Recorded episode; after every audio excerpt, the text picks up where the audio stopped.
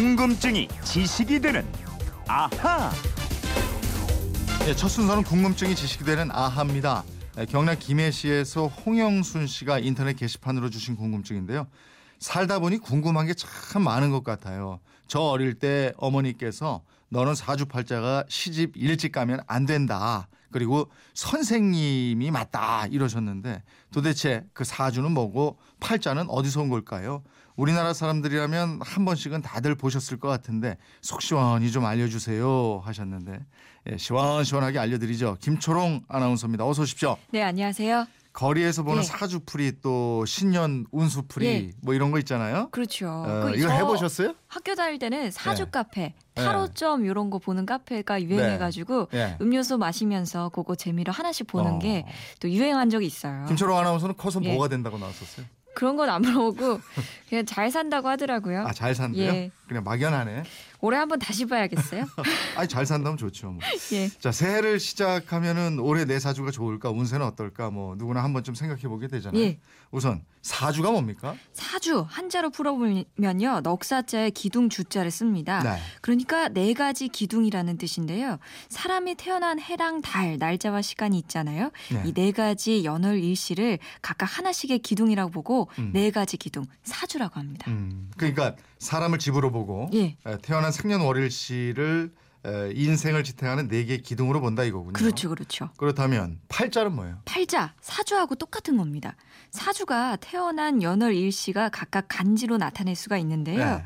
갑오, 을미 이런 게 간지잖아요. 음. 이 갑을병정으로 시작되는 천간과 자축인묘 시작되는 12가지의 지지 이 둘이 합쳐져서 간지를 이루는데 이 사주에 각각 두 글자씩의 간지가 들어가면요. 4, 2, 8, 8자, 8자가 되기 때문에 음. 팔자라고 하는 겁니다. 사주하고 팔자가 결국 같은 거네요. 그렇죠. 예.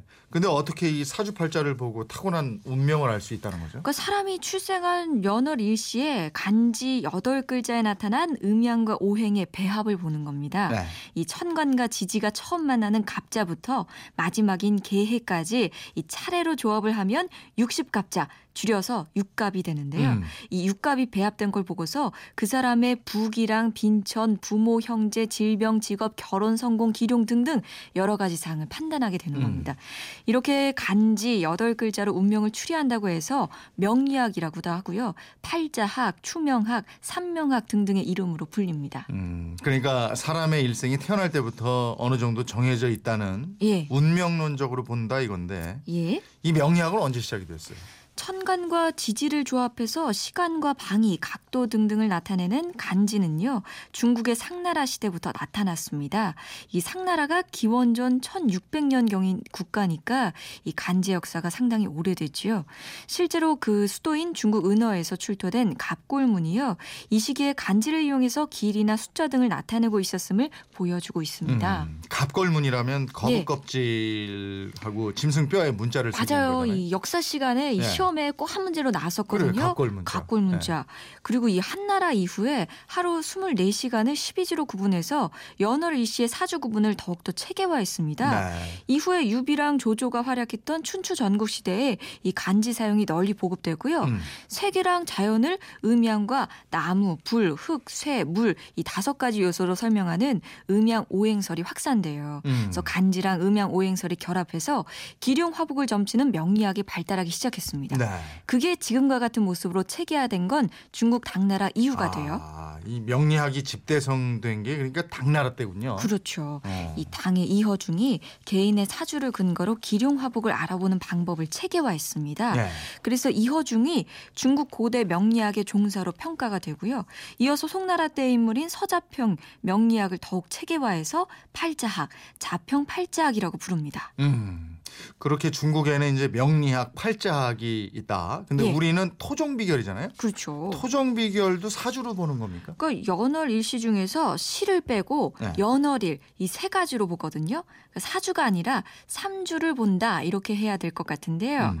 이 삼주로 역시 60갑자를 이용해서 보게 됩니다. 이 토정 비결이 1년 동안의 신수를 12달 달별로 알아보는 방식으로 되어 있는데요. 이 토정 이지암 선생이 만든 걸로 알려져 있는데 네. 이 토정 선생이 아니라 후대에 만들어서 토정의 이름을 팔았다는 설도 있습니다. 네. 저도 뭐 옛날에 잡지 부록으로 나온 토종 비결 본 적이 있는데 예. 내용이 참 재밌어요. 예, 뜻밖의 귀인이 내 방에서 길한 일이 있다. 예. 뭐 어느 쪽 방향으로 가라. 구설수가 있으니 입 조심해라. 이런 내용들이 있고. 괜히 눈길이 가고. 아, 요즘에도 신문 예. 보면은 다 있잖아요. 그 자기. 띠 가지고 해서 띠별로. 예. 띠도 연, 연도별로, 생일별로 예. 나오잖아요. 그러니까 12달의 운세를 사원 3구의 식으로 풀이를 하고 있는데요. 그래서 기억하기도 쉽고 재미도 있습니다.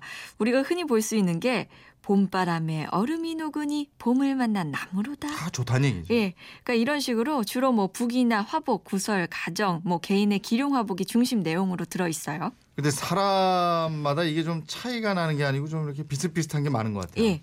물 조심해라. 어? 어느 방향에 귀인이 있다. 뭐 이런 예. 거. 가만 보면 다 맞는 얘기예요. 물가 가면 당연히 물 조심해야겠죠. 근데 이 토정 비결이요. 144개의 괴로 이뤄지고 있거든요. 네. 그러니까 나오는 경우의 수가 144개밖에 안 돼요. 그래요? 그것뿐이에요? 예. 그각 회의 번호가 세 자릿수로 돼 있는데요. 먼저 100의 자리는 출생 연도를 기준으로 해서 1부터 8까지의 수 중에 하나가 선택이 되고요. 그 다음 10의 자리는 1부터 6까지인데 이 출생할 달을 기준으로 해서 고르게 됩니다.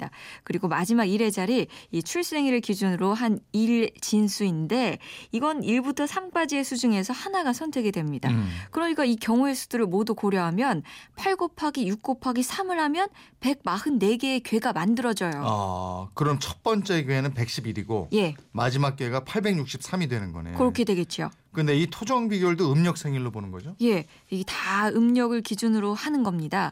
근데 이 토정 비결의 내용이 사실 절망보다는 희망적인 내용이 더 많고요. 예. 일 1년 운세가 뭐 만약에 부정적으로 나오더라도 실망하지 말고 잘 대처해서 위기를 넘기자 이런 뜻이 담겨 있습니다. 네. 그 위험할 때 조심하고 예, 예, 잘 나갈 때 방심하지 말라. 뭐 이거잖아요. 그렇죠. 예, 평소에 우리가 좀 가지고 있어야 할 기본 태도이기도 하고 그런데 홍영수님 덕분에 오늘 토종 비결까지 알아보게 됐습니다. 고맙습니다. 이번처럼 궁금한 게 있는 분들은 어떻게 하면 됩니까? 네, 그건 이렇습니다. 인터넷 게시판이나 MBC 미니 휴대폰 문자 샵 8001번으로 보내주시면 됩니다. 짧은 문자 50원, 긴 문자 100원의 이용료가 있고요. 여러분의 호기심, 궁금증 많이 보내주십시오. 저희와 함께 하시면 운수 대통하실 거예요. 네, 운수 대통. 아 이거 좋은 얘기예요. 그죠? 그럼요. 예. 예. 김초롱 아나운서도 올 한해 운수 대통하시고요. 이주영 아나운서도 예, 행복하십시오. 고맙습니다. 궁금증이 지 식이 되는 아하 김초롱 아나운서였습니다. 고맙습니다. 고맙습니다.